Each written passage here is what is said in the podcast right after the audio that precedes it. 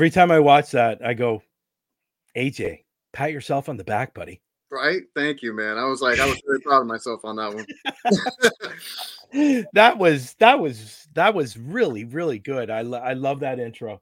Thanks. and uh, I think that's an intro. It's going to be sticking for a while. Cool. Now, what we have to do is we got to make an outro. exactly. We have to make an outro uh, Yeah. for this um, uh, for this vodcast. I'm going to say vodcast because Yeah. really.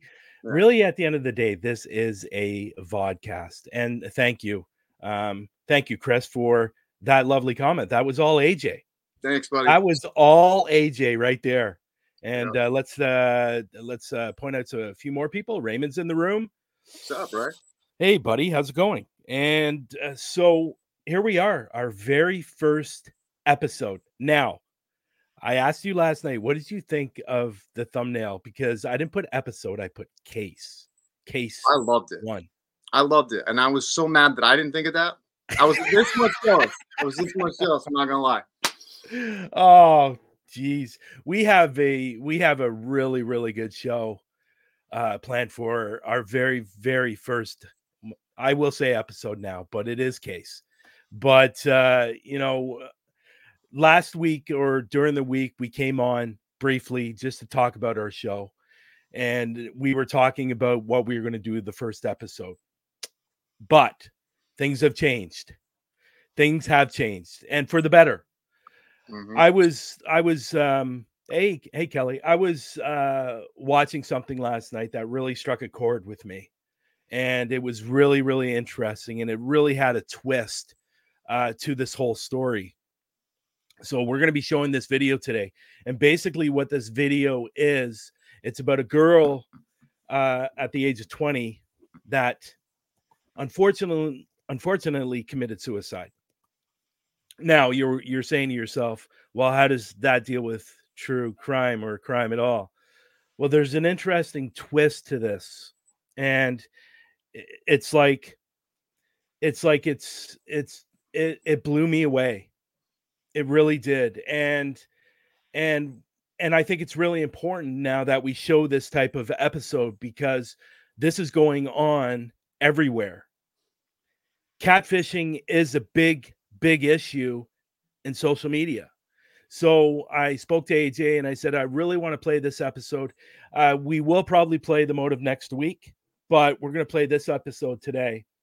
And there's a, like I said, there's a really, really interesting twist to this. And it's actually quite scary uh, that this can happen so easily. And you get the wool pulled over your eyes so easily uh, when you love someone. And uh, so this girl was 20 years old who committed suicide. Now, the really sad thing about this, where she committed suicide, and and this is horrible, and I'm sorry that I'm going to say this, but there's around 50 to 55 suicides in this exact same spot every single year. Wow. Yeah. So this is in uh, Sydney, Australia. And the well, I guess the Sydney's the east side of Australia, I believe. So yeah, so it's really it's really really sad, but like I said, it's got a really really interesting twist to it, and you guys are going to be blown away. You might kind of figure it out during, but yeah, it's it's it's sad. It really really is sad. She ended up meeting this guy, and uh, this guy was in jail.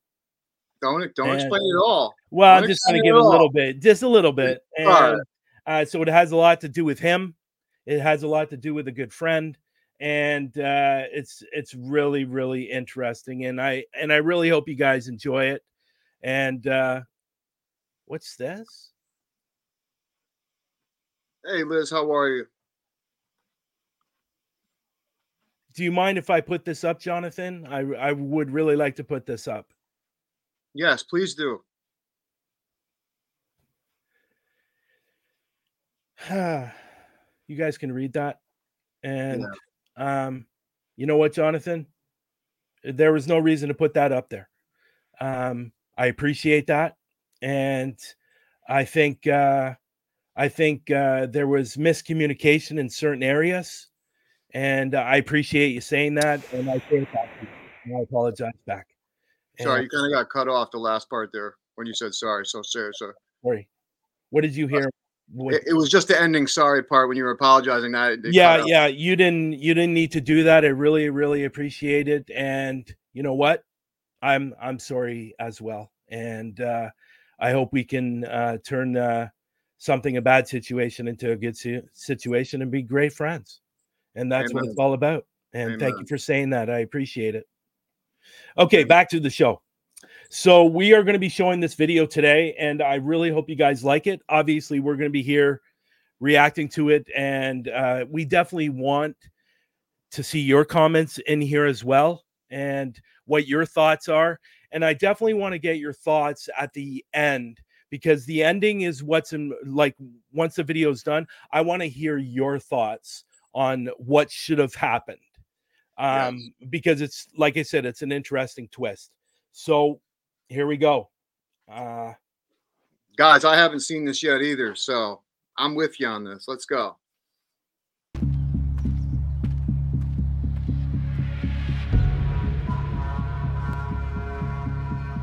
The story you're about to see will shock you. You'll come away questioning your faith in our system of justice and how it failed a young woman with so much to live for. Renee believed she'd met the man of her dreams. She said his name's Braden and he's 24. Except she hadn't met him at all. Are you Braden Spiteri? Someone else was writing their story. Sort your daughter out. She's threatening to kill herself. I can't be without you, baby. You're my. With a tragic ending. Do you regret what happened? I trusted you. You came into my home. A liar is exposed. Pure evil would be about the best way to describe her. But will there be justice for Renee? She hasn't gone in vain, and I'll make sure of that. Oof. now, before we go any further, I do want to mention this. Obviously, this is not our video. Uh, this is uh, by uh, uh, True True Crime Daily, and I will let people know their link is in the description. So if you want to go over and follow this page on YouTube, by all means, go ahead. Um, I wanted to give credit to uh, this uh, this particular channel, and they deserve all this credit in the world because some of their stories are absolutely incredible. So here we go.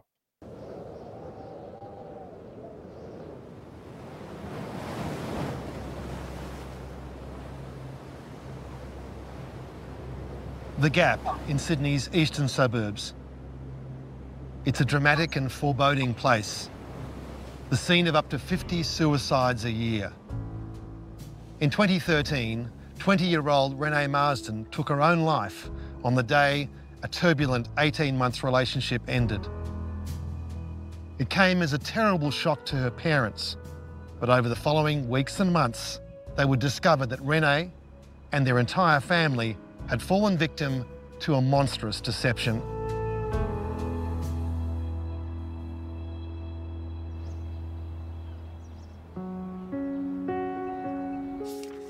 For Renee Marsden's parents, Teresa and Mark, the memory of August 5, 2013 is forever etched in their minds. What was the first inkling that you had on, on that day that something was wrong? On the Monday morning, Renee got up like normal, went to work, and she always got home about 2.30, 3 o'clock in the afternoon. And um, I was standing at the bench and she walked in. And I could tell there was something wrong. I just looked at her and she she was deflated. She wasn't crying. I could tell she was upset. And she just walked past and I said, Is everything all right? She said, I'm, I'm fine. It's okay, Mum. And she walked upstairs to her room. And then I, I received a text message from Braden. Braden Spiteri was Renee's boyfriend of 18 months and a prisoner serving time for manslaughter in Goulburn Jail. He sent Teresa a text message from behind bars. What did it say? Sort your daughter out. She's threatening to kill herself. That's a difficult moment for any mother. So you you obviously went straight up to speak to her? I did. I walked up to her room. She's sitting on the edge of her bed, and I sat beside her. And I said, I have a look at this. And I showed her the text message. I said, Should I be concerned? She said, Don't stupid, Mum. And I said, What's it all about? And she said, I finally found out what he's all about. She said, You don't have to worry about him anymore, Mum. It's over. Braden had been in jail for most of his relationship with Renee. They'd only ever communicated online and had never met in person. But that hadn't stopped him taking her on an emotional roller coaster.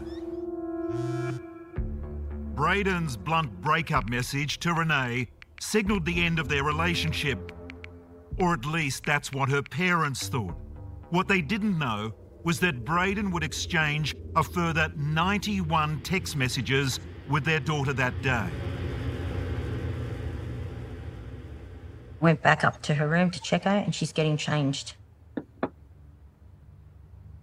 And I said to her, What are you doing? She said, um, She's reapplying her makeup. And I remember saying to her, um, she was pinning her hair up. And I said to her, Why you got such beautiful hair, Renee? Why don't you just leave it down? It's beautiful, you know? She said, No, Mum, I'm just going out to dinner with the friends from work. It's all, it's all good. I said, Okay. I said, You going to be long? She goes, No. You know, Renee was never out late. Mm. If Renee went to dinner, Be home at 9.30. Renee gave Teresa every impression she was okay before she left home. Teresa had no idea that her daughter was driving towards the Gap, Sydney's most notorious suicide spot. Can you imagine 50 a year? Can you imagine? Just before 6 p.m., Renee sent Teresa a final text. And what was the message? she said, Mum, I love you. And I'm sorry. Um, I'm sorry for my. I'll always love you. Yeah. She said, I'm sorry. You're my best friend.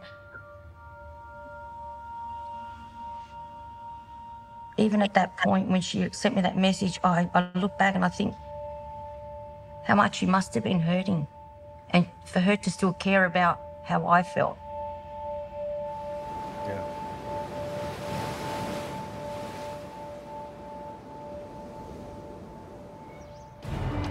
And the and I will say the Alarmed by the message, Teresa drove The to a problem is friend's people house jump off that to cliff they're discuss never with her. found. Wow. Once I showed my friend that message, she said to me, I think maybe we should ring the police. And they put out an alert to see if they could track her down. The police began their search, and it was soon revealed that Renee had sent two other texts. One to Braden, who had just dumped her, and one to her best friend of five years, Camilla Zaydan. I actually called Camilla the night Renee went missing. And um, I asked her, I said, Have you heard from Renee? And she said, Yes. She received a text message from Renee. And I said, What did it read? And she said that she loved her and that she was sorry. And she said, What's wrong? I said, uh, Renee hasn't come home. She said, Not a problem. I'll come and pick you up and I'll drive you around to where I think Renee would go. And I said, Fantastic. So she did. She came around here and she picked me up with her mum. We drove to McDonald's, where she thinks Renee would have went.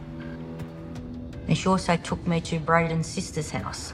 Apparently we were single in to Haven, so we drove up to this house. Can you imagine being? I went to get out the car and she said, Well, Renee's car's not here and I don't think Braden's sister lives here anymore, so she's obviously not here.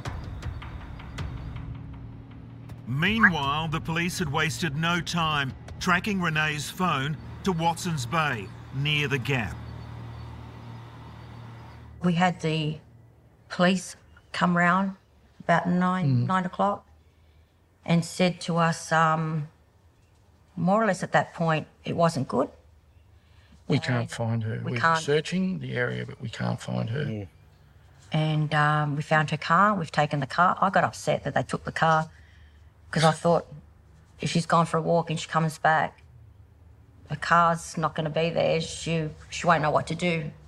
Did the police tell you what they found in the car? No, No. They didn't. no. And I'm surprised they wouldn't. Yeah. And Why they Inside wouldn't do that Renee's car was me. a Valentine's card from Braden and Renee's old iPhone, which he had stopped using two months earlier. Police also discovered that Renee had used her finger to scrawl, I love you, Braden, on one of the car windows. You and I drove down there, didn't we? We were panicking. We were worried. We went down and did our own walk around, trying to find her, calling her name. We probably spent two hours. I think we got a few hours sleep and then we went back again in the morning.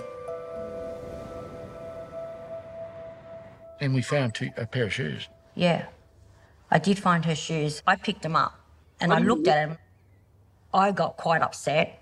And um, I think behind me was a police officer come up and she took them off me and told me to put them back. And she removed me from the scene. Unbelievable. Right? There was a point where the police had to be very honest with you about their fears. What did they say to you? The police said, uh, go home, virtually go home and prepare a, a funeral. Nice. Nice, right? Renee's body Awesome. was never recovered. It was most likely swept out to sea after she jumped. Mark and Teresa blame Braden for Renee's suicide. He dumped her on the day that she died. They messaged him, but he failed to reply. So they turned to Renee's close friend Camilla Zaidan for answers. She was the only one who'd met Braden in person. But Camilla seemed more interested in Braden's welfare than mourning the loss of her friend Renee. Camilla comes to you in the, in the moment of your utmost grief, Yep. and she wants you to think about Braden. Yes. Hmm. Yeah, she said to me, he's hurting too. And I think it was you at the time said, Yeah. how, how would you know if he's hurting? How? And she said she actually spoke to him. He actually called her.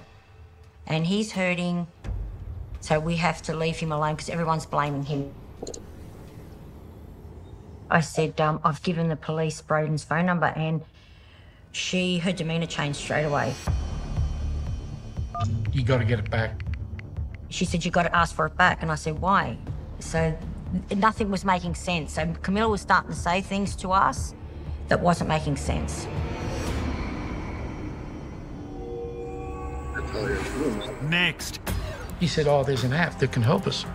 how a 13 year old boy helped reveal the true identity of Braden Spiteri. I was shocked.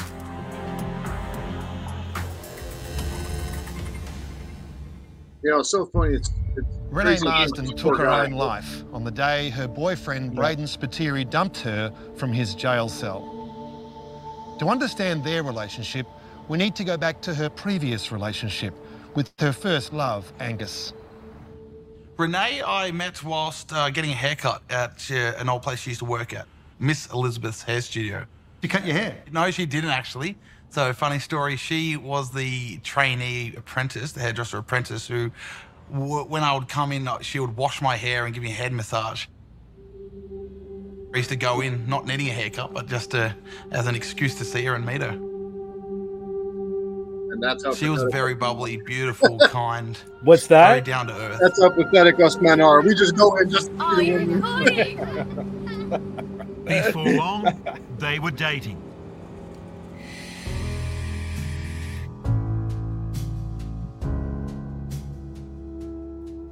And you made plans together. You had a contract together. We did. We came to a conclusion that we would have four kids, um, a, a Labrador, and uh, wrote up a funny love contract with each other early on in the, in the relationship. They were the best years of my life when I was with her. I It will say he looks very completely different now. Right? Yeah. And unfortunately, what was going on behind the scenes, I just had no idea at the time. Behind the was a beautiful scenes, girl, Renee's close friend sure. Camilla was bad mouthing Angus. She wanted an end to the relationship. I was quite blown away and, and left questioning how and why such a good relationship that I believe, such a loving relationship, had such a quick ending with so little explanation and reasoning.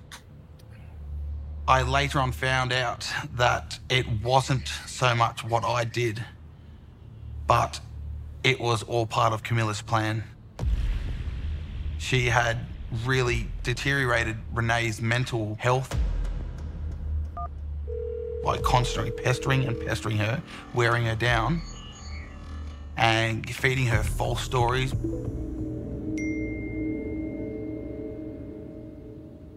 The night she came home, told me she had just broken up with Angus. We sat at the end of her bed and she, she was just crying. She was sobbing, and I said, "What's wrong, Renee?" She said, "I just told Angus it's over," and I couldn't believe it.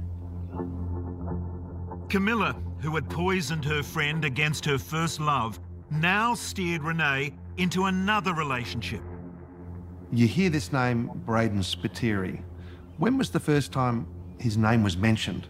She said, I've, I've been speaking to somebody. And I sort of st- stood back and I, who you been talking to? And she said, his name's Braden and he's 24.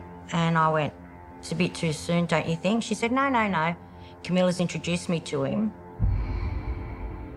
And it was her ex-boyfriend. Camilla Zaydan had been Renee's best friend since year nine. The two were very close.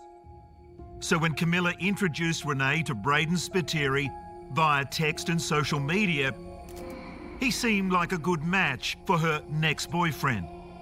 She couldn't see Braden or talk to him, but there was a reason for that. Camilla had told Renee he was in a involved in a motorcycle accident. His best friend was on the back of that bike. He was killed, and Braden was sentenced to manslaughter, sent to Goulburn Jail. But Camilla had arranged for a phone through his lawyers. The family was very wealthy, and he can keep in contact with Renee.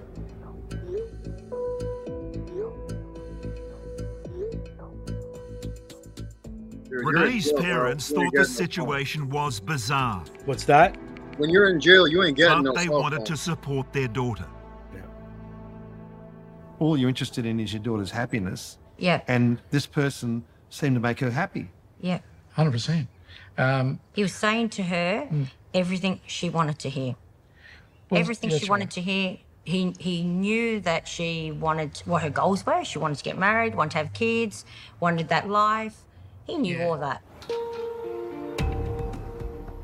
Camilla told Renee she could not see Braden in jail because he'd given up visiting rights in exchange for a reduced sentence. Camilla claimed Braden had illegally obtained access to a mobile phone but could not make voice calls. The only way to contact him was via text and Facebook. Their dialogue was intense and took over Renee's life. I can't have any visitors, but I can go on Facebook. At one point, I I yeah. So there's a there, and this by this point, I'm asking myself a lot of questions. Well, first of all, how did he have a cell phone? Yeah, Because you can't get a cell phone, and I understand some people in jail have cell phones, you can, and I get that, and they fight hide that. them, and they Yeah. hide them. But me and you both know. Well, I don't know if you know, but I've known people in jail before, and there's always, if not daily checks, weekly checks of your of your cell to seeing if you're hiding anything like a weapon or anything like that. So that was my first red flag. Yeah. And I was thinking to myself, okay, well, there's my first red flag. And then the second red flag was um he can only text, he can't do voice calls. Yeah. And you know, and that was a red flag for me there. And then he could get onto Facebook, but it just there the the red flag started for me at Yeah. this point. yeah. One hundred percent. yeah. Sent a message to Renee through uh, Facebook and he responded. And that's when I first found out he had her passwords. And I, I said to him, I don't want to talk to you. I want to talk to my daughter. So you need to leave. And she said, Mum, that's Braden. And please don't speak to him like that. I said, Well, it's true, Renee. I don't, if I want to have a conversation with him, I'd contact him. I don't want to contact him. I want to speak to you. So he started to come in between Renee and I. Yeah. Braden hated that Teresa kept in touch with Renee's ex boyfriend, Angus. I made a comment on Angus' Facebook profile. He had done something and I liked it. Braden, he sent me a nasty message and it said, How dare you? How dare you like your daughter's ex boyfriend's message? What sort of a mother are you? And he called me an unfit mother. He made me feel so bad. Yeah, the reunion I, would have I been was well shocked. then. It was the first message that I've received from him. And I'm reading this thinking, what young man speaks to a girl's mother like that?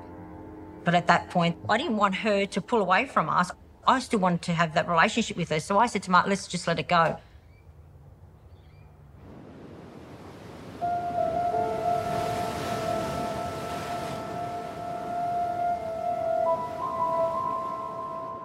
Months after Renee's apparent suicide, police were still trying to understand what led her to take her own life.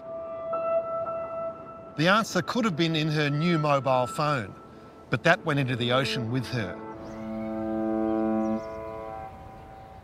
Police still had her old handset, but they couldn't unlock it, and so that was returned to Mark and Teresa. This was a crucial moment, which would lead the Marsdens to the truth about Renee's relationship with her boyfriend, Braden. The Marsden's 13 year old son Luke had a friend who believed he could crack Renee's old phone. He said, Oh, there's an app that can help us. Got online. He said, The app's $100. We paid for it uh, with our credit card. And 10 minutes later, he downloaded thousands of text messages from the phone. These were scrambled though. It took some Yep. work to. yeah, yeah, it took some work, but we were told by the police at the time they'd had the phone for months and were unable to, for whatever reason, get the Yeah, text messages. He was able to do it with a $100 app at 13. What Mark discovered was staggering. Over three months, from March to June 2013, 11,000 text messages, mainly between Renee and Braden and Renee and Camilla. Mark began to look for patterns as to how and when the messages were exchanged.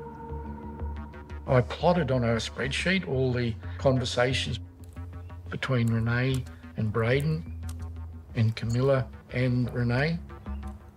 And when you plot them on a chart, you can see that it's pretty obvious what's happening because when Camilla's Camilla, she'll text Renee four or five, six, ten times. And then there'd be another dozen text messages between Braden and Renee. Braden stops his text. Camilla starts texting Renee. It wasn't as if they're all intermixed. They're in segments, in and out. At that point, I realised, and I said to Teresa, it's got to be the same person. I sent that chart to the police, and they came back and said, yeah, it's from the same tower. They're one of the same people. Braden is Camilla, What? and Camilla is Braden. Whoa. Coming up, She'd called more than 16 times. how Camilla Zaydan took control of Renee's life. You hide, I'll hunt you down. How could you live with that?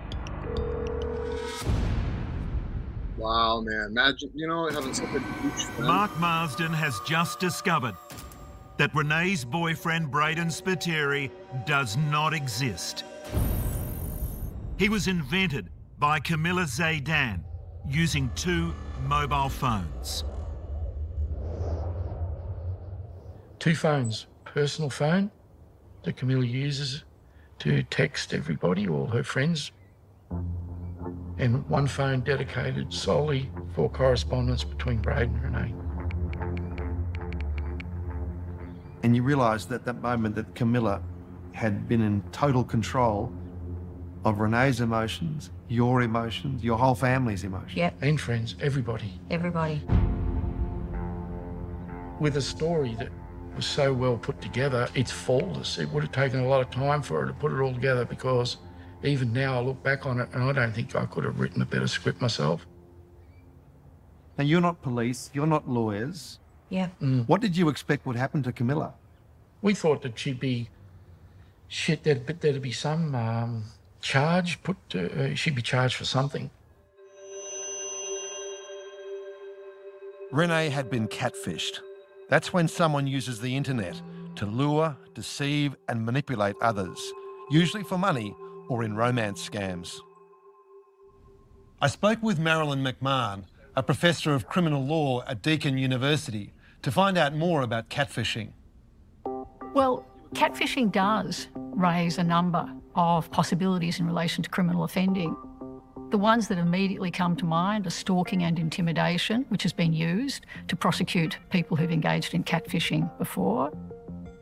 You think about the sort of scams that involve financial fraud, and there are various criminal offences that can be utilised there.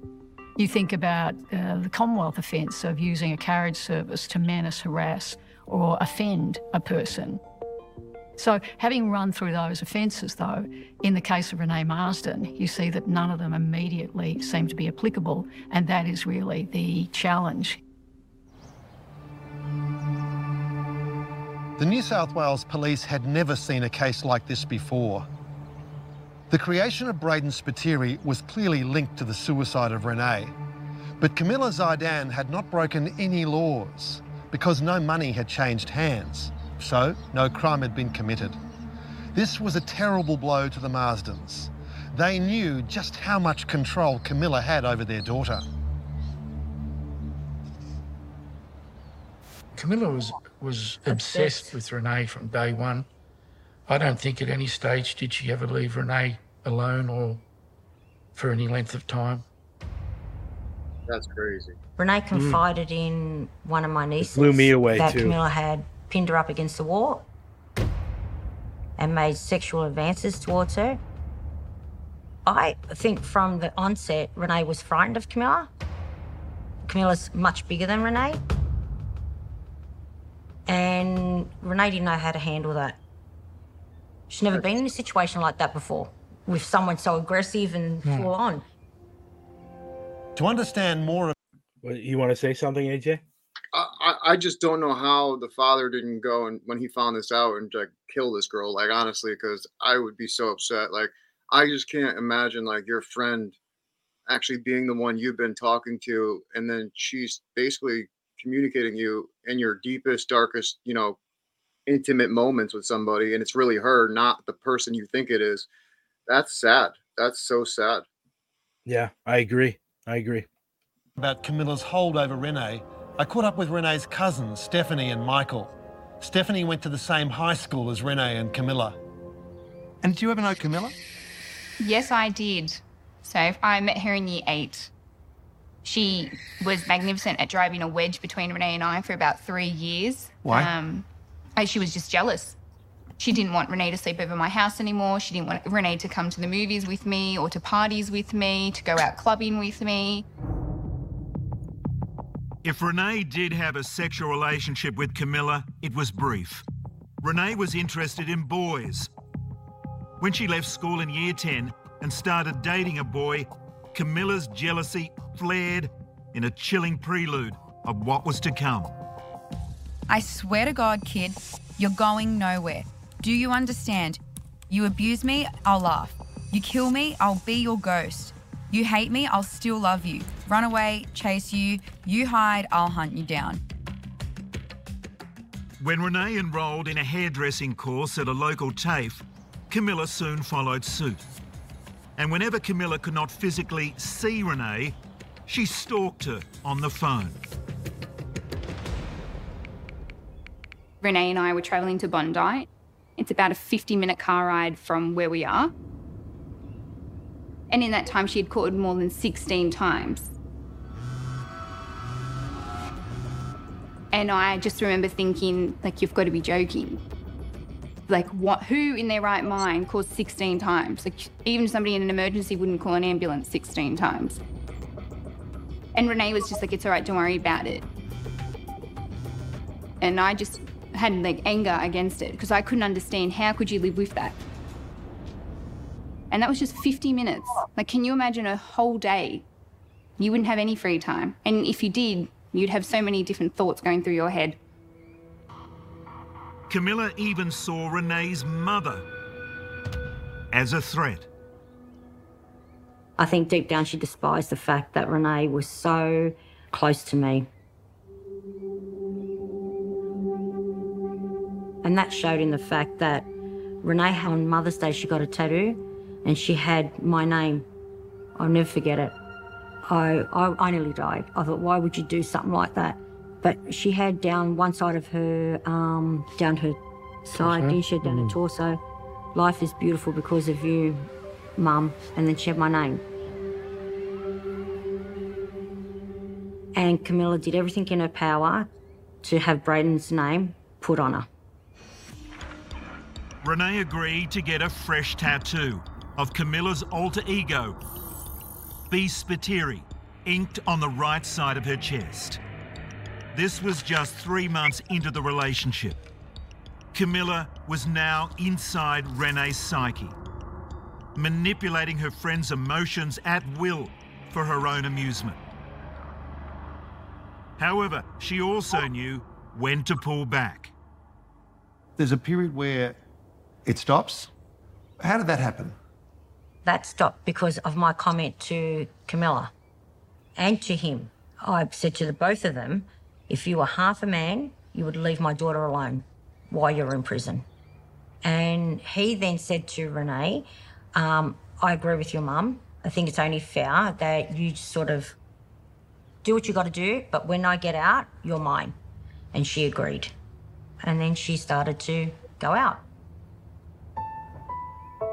She met with one of the gentlemen at work and she started a relationship with him. Tell me about Ian. She said, Mum, I've met somebody. And I said, okay, great, fantastic, talk, tell me about him. And uh, she said, he's a lot older than me, 12 years, I think it was. The Marsdens were delighted. Ian treated Renee well and made her happy. However, it was only a matter of time before Camilla reactivated Braden. Crazy narcissist. Ian started getting Yeah. abusive messages from Braden. so he I started think now if she feeling just the would have brunt stayed away, the full Yeah. brunt of Braden, not be just today. Renee, but it was Ian as well. What were those messages? How dare you? I, I, uh, Leave Renee alone. she's- She's, I, I have a relationship with her. She's mine. I'm looking to marry her after I get out. Um, bugger off. Yeah. And here's a guy messaging from jail Yep. in a threatening manner. Yep. Yep. Ian's just a, your average guy. He's not used to this. Yeah. What was his reaction? He couldn't believe it. He was saying to Renee, you know, like, get rid of this guy, get him out of your life. He gave Renee that ultimatum because he couldn't stand the fact that he was getting all these abusive messages either. But Renee chose Braden.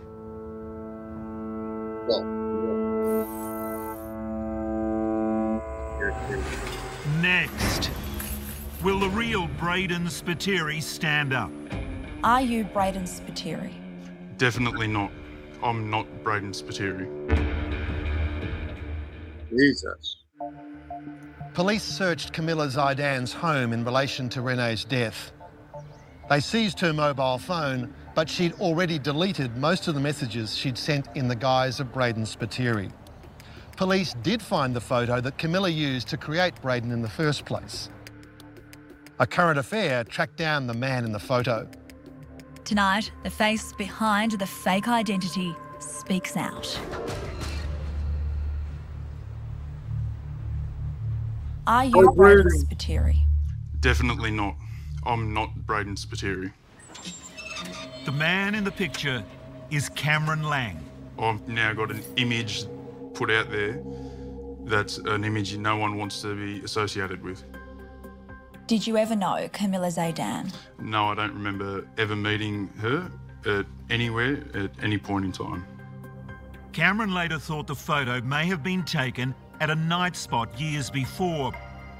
He was also collateral damage.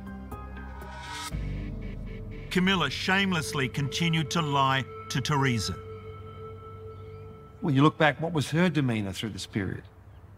Well, she was always the same. You know, Braden loves Renee, Braden misses Renee.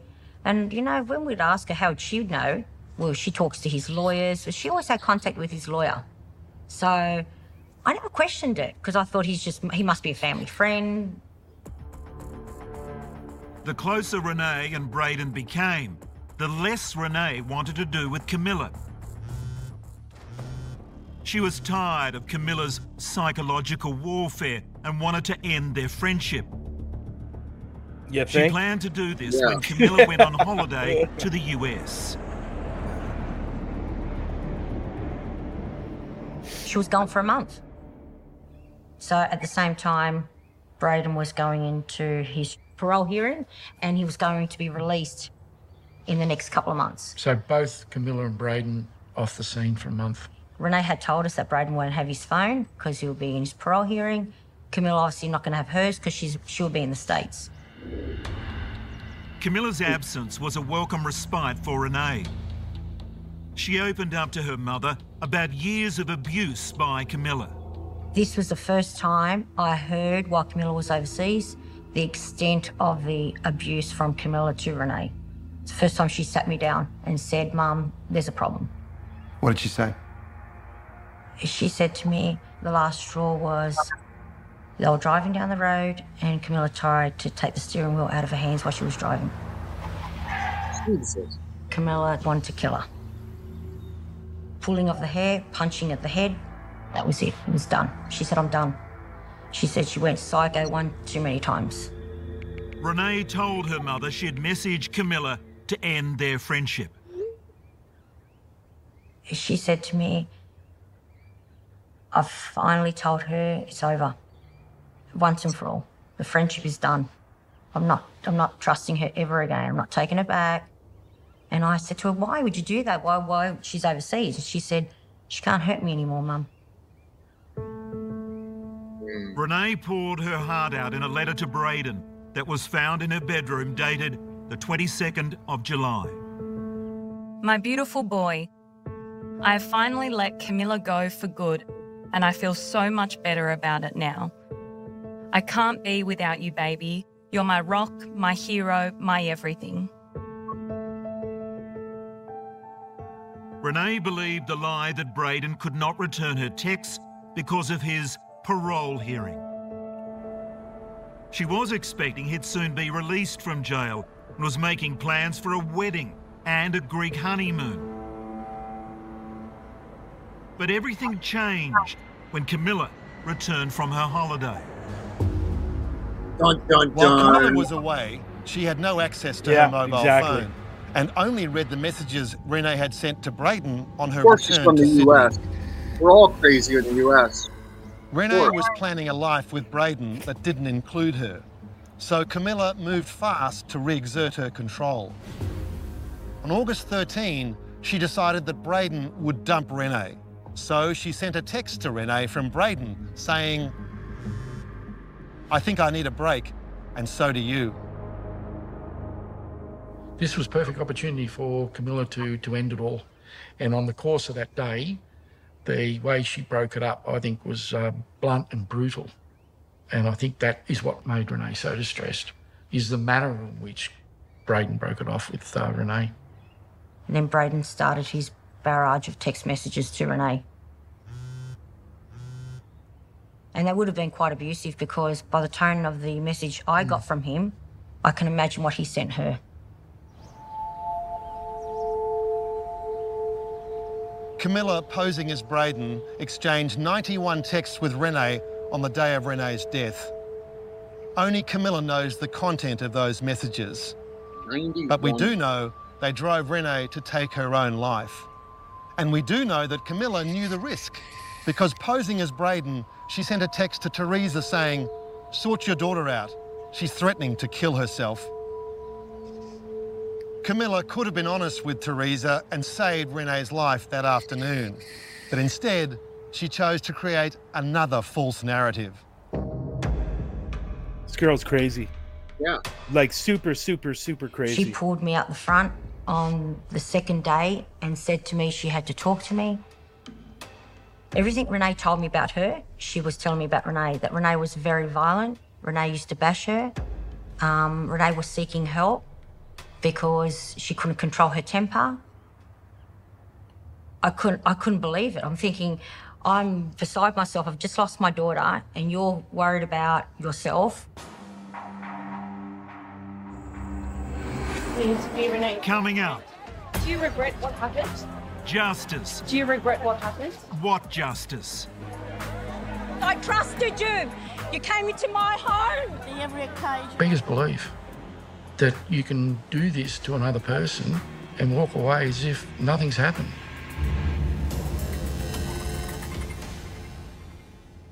Jesus. What a twist. Yeah. So I'm just going to stop it for a New minute. South. Wales- So um, at the end of this video, what we want everybody uh, to do, if you can, give us your thoughts on. Um, give us your thoughts at the end because there is something something good that kind of comes out of this or at least they're trying to but um, we definitely want your thoughts at the end of this at the end of this video. Um, there's not much left. Um, so at the end of this video give us your thoughts and uh, because i'm interested because i have my opinions on this.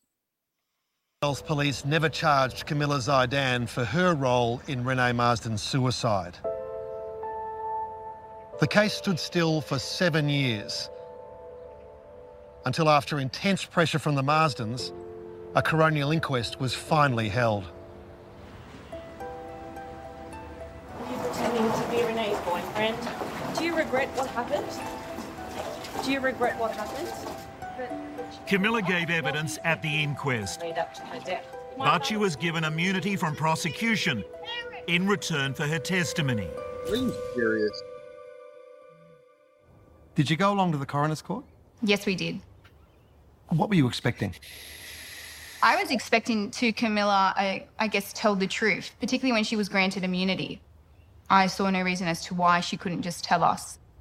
Even if she didn't want to tell us everything, she could have at least told us 50 or 60% of what really happened in the end.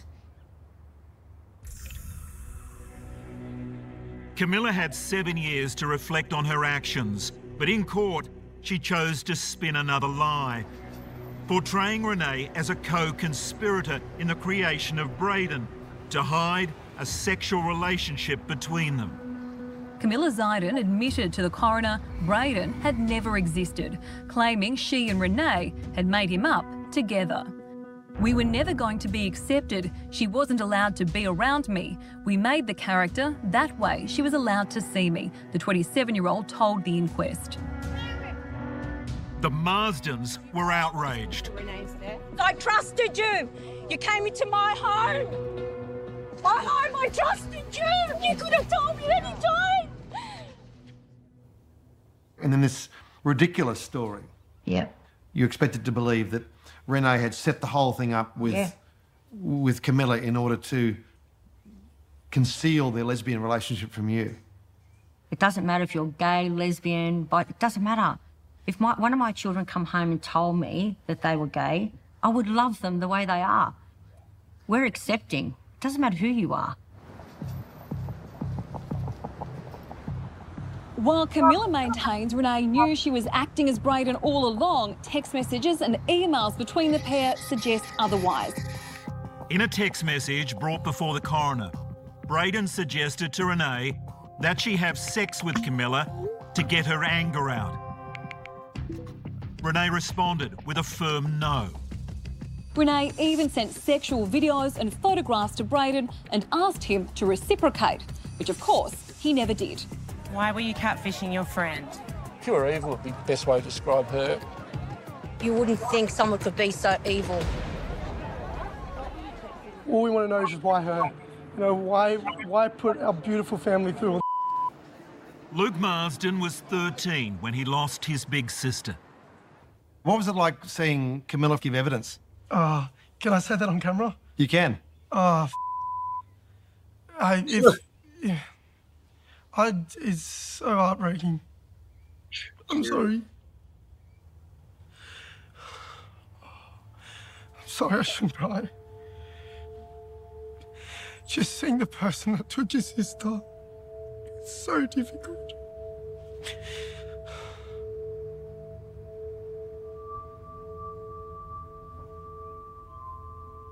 She didn't deserve it.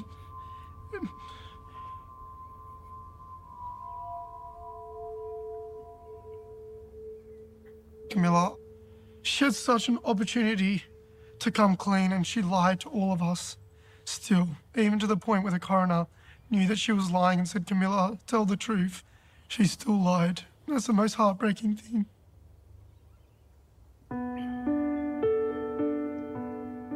Renee's first love, Angus, wonders what might have been if not for Camilla's actions. And you see the damage that was wrought on everybody, including yourself. And at the end of all this, there's no crime. This was something she had planned and executed with military precision over months. It was something that has left people questioning ju- the judicial system at how someone can intentionally do so much harm and damage to so many people and live a matter of kilometres away from the Marsdens, still living her life as if nothing ever happened. And she's moved on. She's now got a husband and kids. Oh my God. She's completely flipped on how she used to see herself. Yep. And she's now living a, a happy life as if none of this ever happened. We still see her up the local uh, supermarkets. I at, can't uh, even Jewel. imagine. Can you imagine? Dude? Oh my yeah, God. it's unbelievable. We were shopping, didn't we? Yeah. It's Shocking biggest belief. seeing them? Are you That's the kidding best way? I can put it. Biggest belief that you can do this to another person and walk away as if nothing's happened and get on with your life. I give that man credit. I tell you, I wouldn't. I wouldn't hold myself back. No, I cannot imagine the heartache and distress the Marsdens feel whenever they see their daughter's tormentor. Renee never knew she was being catfished. She jumped to her death thinking that Braden, the man who dumped her, was real. The coroner concluded that Camilla, the catfisher, was the sole architect of an astonishing deception. However, he stopped short of recommending criminal charges against her. And at the end of all this, the coroner notes your hurt and, and the, the terrible things done to you and your desire for a law that protects other families in the future from Mm. this happening and says, I'm sorry, I can't make a recommendation. Yeah. Yeah, How does that make you feel? Oh, it's a slap in the face.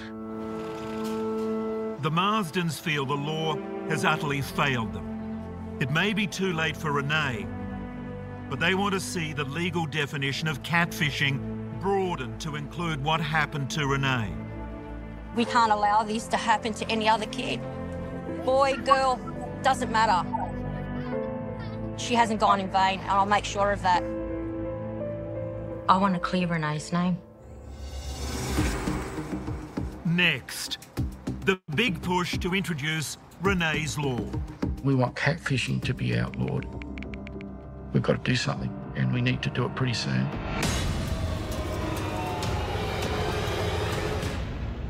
Yep. It needs to happen.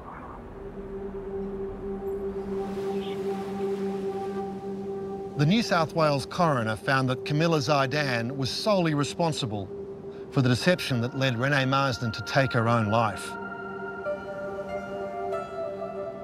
However, police were unable to lay charges against her because they lacked evidence to prove that she or anyone else actually encouraged Renee to harm herself.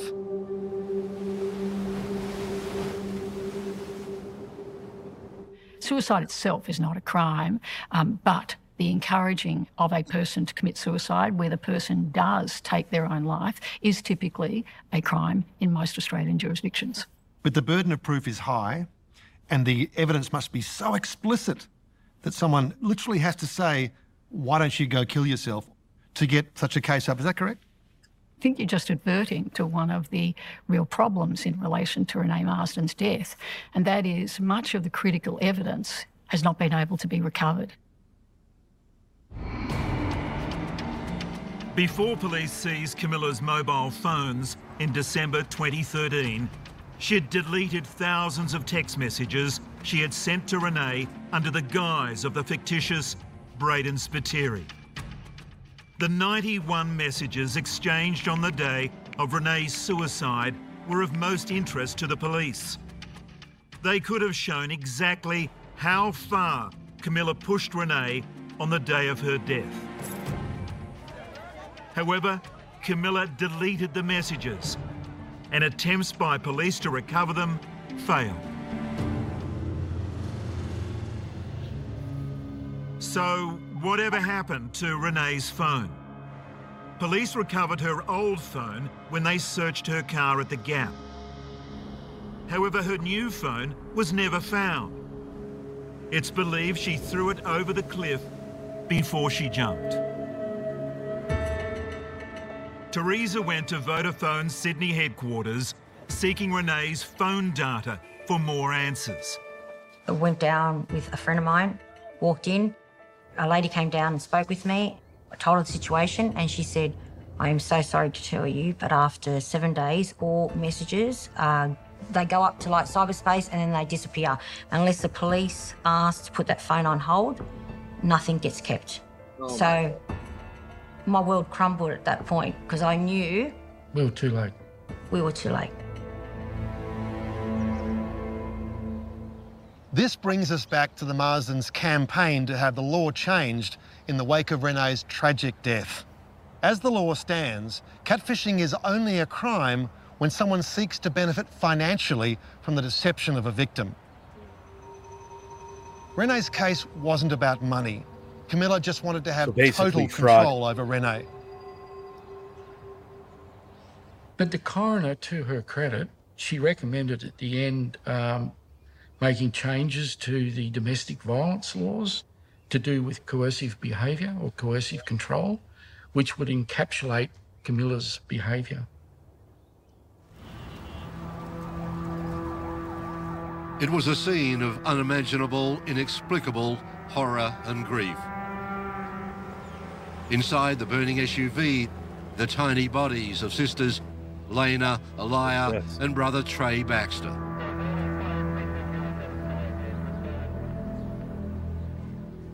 In 2021, the Queensland Government announced plans to set up a task force to investigate coercive control laws in the wake of the horrific murder of Hannah Clarke and her three children by her estranged husband.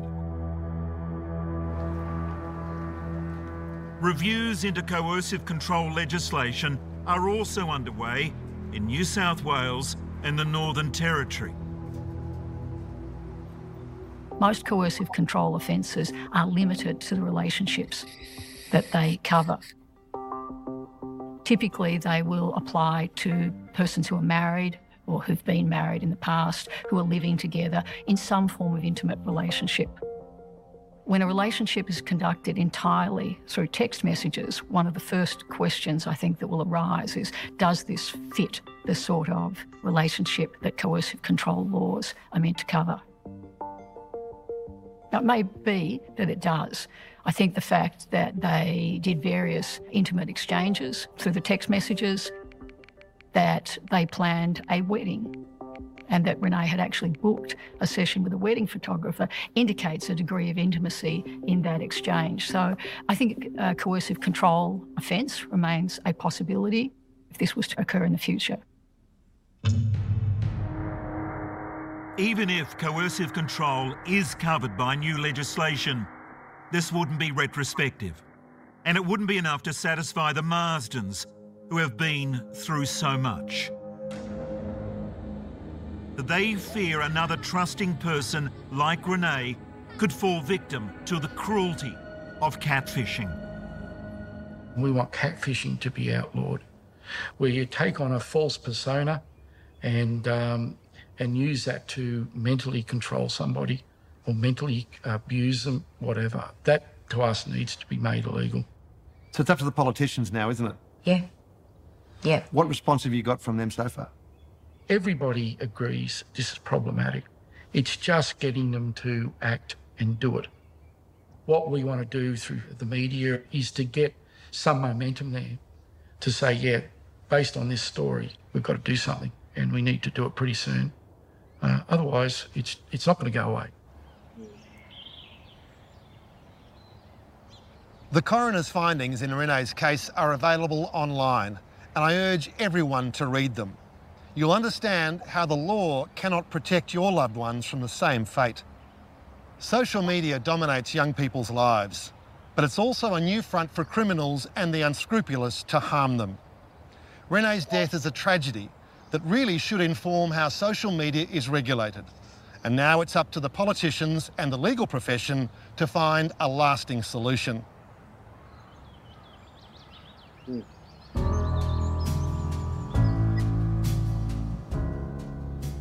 I think before Friday, we need, Jake and I, need to get the ute and get all those tiles. Yeah. Because As the Marsden family tries to move on with their lives, the trauma of Camilla Zaidan's outrageous deception is still evident. It impacts everybody every day. We've lost a daughter. I've lost a best friend.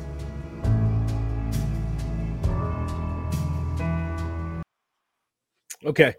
So that's basically the obviously the end of the video. So um obviously uh to me it's very important because of the fact that there is so much of deception uh going on uh on Facebook, uh every social media platform that uh you know, I'm sure people have gotten messages in their messenger of people uh, wanting to talk to them, wanting to get money out of them, wanting to whatever it may be. And I seem to I seem to get it every single day.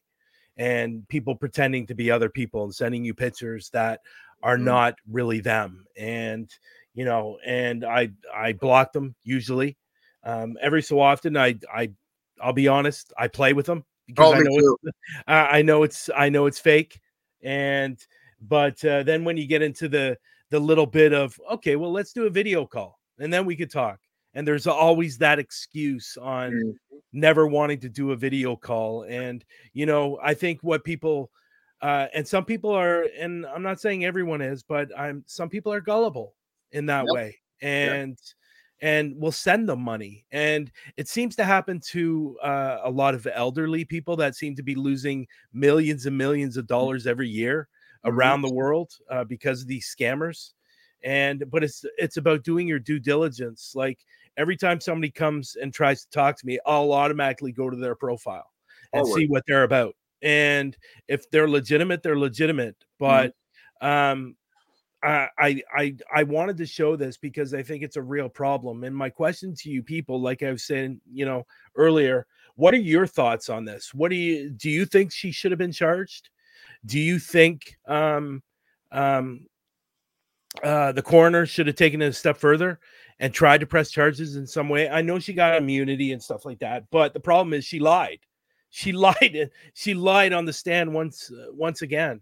Um sh- should she have been, you know, perjured and, you know, charged with perjury um, because they know she was lying. And, but it's just a really, really sad story. And, um, uh, if, and I will let people know, and I did see it, you can actually go online. uh, to a website called change.org. And uh, there's actually a petition in there that you can sign that uh, will, I believe they're around 16,000, 17,000, and they need 25 signatures for an order for this to go through uh, this Renee law. And I think it's, I think it's, I think it's really important that we go over there and sign it. So you just go to Google and type in Renee from Australia's petition, and it will come up, and you can sign it and and uh, and uh, and and help this family. And it's just you know you, it's a little part, and I get that. I get that, Chris. Legally, what can they do? And, and I get that, but it's just unfortunately, it's just really, really super sad uh, that this even occurred. And I wish they could have done something to this Camilla woman. What are your thoughts, AJ? Before Uh, we take off, well, I'm kind of with Wendy on this. You know, like they she should have been charged for fraud. I mean, but like I like the people say, there's no money involved. So you know, there's identity fraud, but there's no money that's being involved, so they can't even hit them on fraud. So I understand on that. In my personal opinion, when someone does something wrong, it doesn't necessarily mean that you're in trouble when it comes to the law. And like not everything you do wrong is set in law, which unfortunate. It's very unfortunate because there's these loopholes like this where good people and great families get destroyed by tragedy because of stuff like this. Yeah, And it's just yeah. so sad to see that our judicial systems around the world have not caught up and figured out that this world is so much more evil than it persists to be or persists to be that we need to do something about this catfishing. And I think they do need to make it illegal because with people having this happen, and there's been other cases where people have committed suicide or killed themselves due to a catfishing situation. It's not just Renee too, and it's unfortunate and it needs to be stopped. It's getting worse. Yeah, and it seems to be it seems to be getting worse and worse. uh, Definitely on unfortunately uh where we are right now is Facebook. Yeah. And um I think I I even think uh and but at the end of the day how to control it? How do you control it? How do you control it? Like people can be putting in pictures, but there was a time and I don't know if Facebook still does this or not, but there was a time when you created an account you had to prove it was your account and Yep. you had to send in picture ID. Yeah. Are they getting away? Like, do they still do that? I don't No. know. No, I think it's only if you need to recover your account. I don't think it has to do with you know having an account anymore. Because I opened up accounts constantly for my podcast, and I never have a single thing to ask who I am or or anything. So it's pretty, you know, it's pretty scary how lenient it really is. Yeah, it is, and and and I'm hoping this. Obviously, this Renee law will probably more than likely just be in Australia, but I really hope other countries catch on, like other governments catch on, and and you know, and and this law goes right across the whole country, like the whole world, basically. And it's unfortunate, and I know people that have been catfished and been scammed out of money Yeah. Me and a lot of money and Mhm. and uh you know hopefully hopefully this family is able to put this petition through and uh you know it's a start it, if it happens in one country's hope hope like i said hopefully the other countries follow suit you know what i mean? So um i really hope uh you guys enjoyed that and uh obviously we will be back next week with a another show but we're we we've learned that we got to be a little more careful when we're showing these type of videos unfortunately um so we'll probably get into more just showing bits and pieces of videos and uh we you know we don't want to get in any kind of trouble but we wanted to start off this show with you know something like this to really explain what we're going to be doing um as this show goes along. We're we're we're actually we're actually going to try to interview people that are in law enforcement um and i know aj has a family member that uh works in the jails and even trying to get them on uh to interview and stuff like that. So we're definitely we're definitely going to be doing a lot of different things but we do have to be careful when it's showing videos obviously i know youtube's a lot more stricter than facebook and facebook's a lot more stricter on music Yeah. than showing these videos. YouTube's a lot more stricter on showing Video. videos than music. Yeah. So, but actually, I think it's more like I think it's more both than anything. But uh, we definitely uh, we definitely have to be more careful. Yeah, and that's why we're saying this. Uh, yeah, we're saying it, Susan, because they took our our video down. We noticed right when we began the documentary. So yeah, yeah, we noticed that. So uh, we're definitely going to be a lot more careful when doing these shows. Uh, But we want to provide this show to you guys, and um, I think it's I think it's going to be a lot of fun as Yeah. we go along, and uh, we'll definitely come up with new and different things for everyone, uh, so you can enjoy. Uh, but uh, yeah, that's it. I think that's it. We don't have an outro yet, so we're gonna get an outro, and uh, but uh, I hope you guys like this, and uh, I hope you'll continue supporting this show. And if you can, go over to the YouTube channel and and uh, give it a like and subscribe and a follow and all those things, and obviously share it out through Facebook as well. You have any last words before we go, AJ? Um, no, I just want to say and reiterate what you say. Please go to uh, you know the change.org or go online and and ch- you know check out Renee Law, um, and see if we can get this passed for this family. This family deserves, um, you know, people around the world, not just this family, but this family deserves um, some kind of closure for them. And I know they haven't gotten it yet.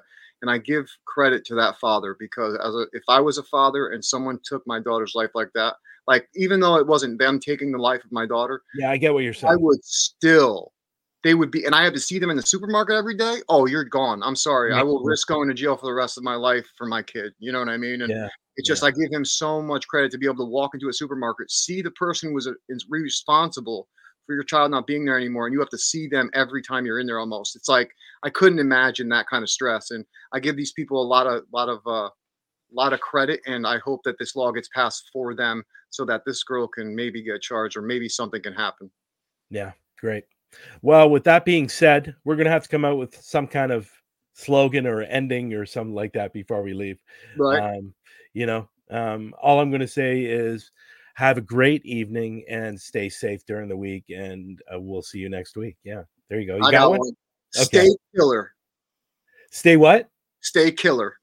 I'm sorry, I had to be dark. I apologize. Good night, everyone. Case closed. I like that. I like Case that. closed. Thank you, Chris. That's awesome. So here we go. We're gonna say it for the first time. Case Case closed. closed. Good night, everyone.